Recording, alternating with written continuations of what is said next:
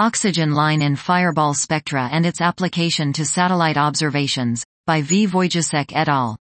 Aims. Lightning mapper sensors on board weather satellites can be successfully used to observe fireballs.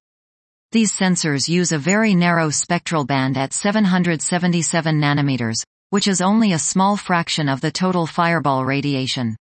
In this spectral band, the oxygen OI1 triplet is dominant for fast meteors and the Planck continuum can prevail in slow meteors. It is possible to estimate the meteor brightness in the visible spectral range from this narrowband radiation, but it is vital to first study the dependence of this radiation on the meteor velocity.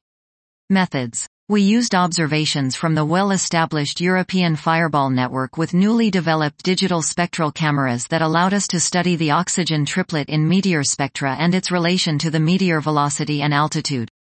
In addition, we studied strong magnesium and sodium lines. Results. We developed a method for calibration of fireball observation reported by Geostationary Lightning Mapper, GLM, sensors on board the Geostationary Operational Environmental Satellite, GOES, weather satellites. We confirm that in slow meteors, the radiation of the Planck continuum dominates, but for faster meteors, a correction on velocity is needed. We observe that the altitude where the oxygen line was recorded can also affect the radiation at 777 nanometers.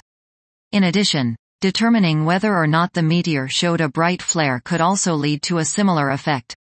Thus, the meteor brightness estimate may be impacted by these characteristics.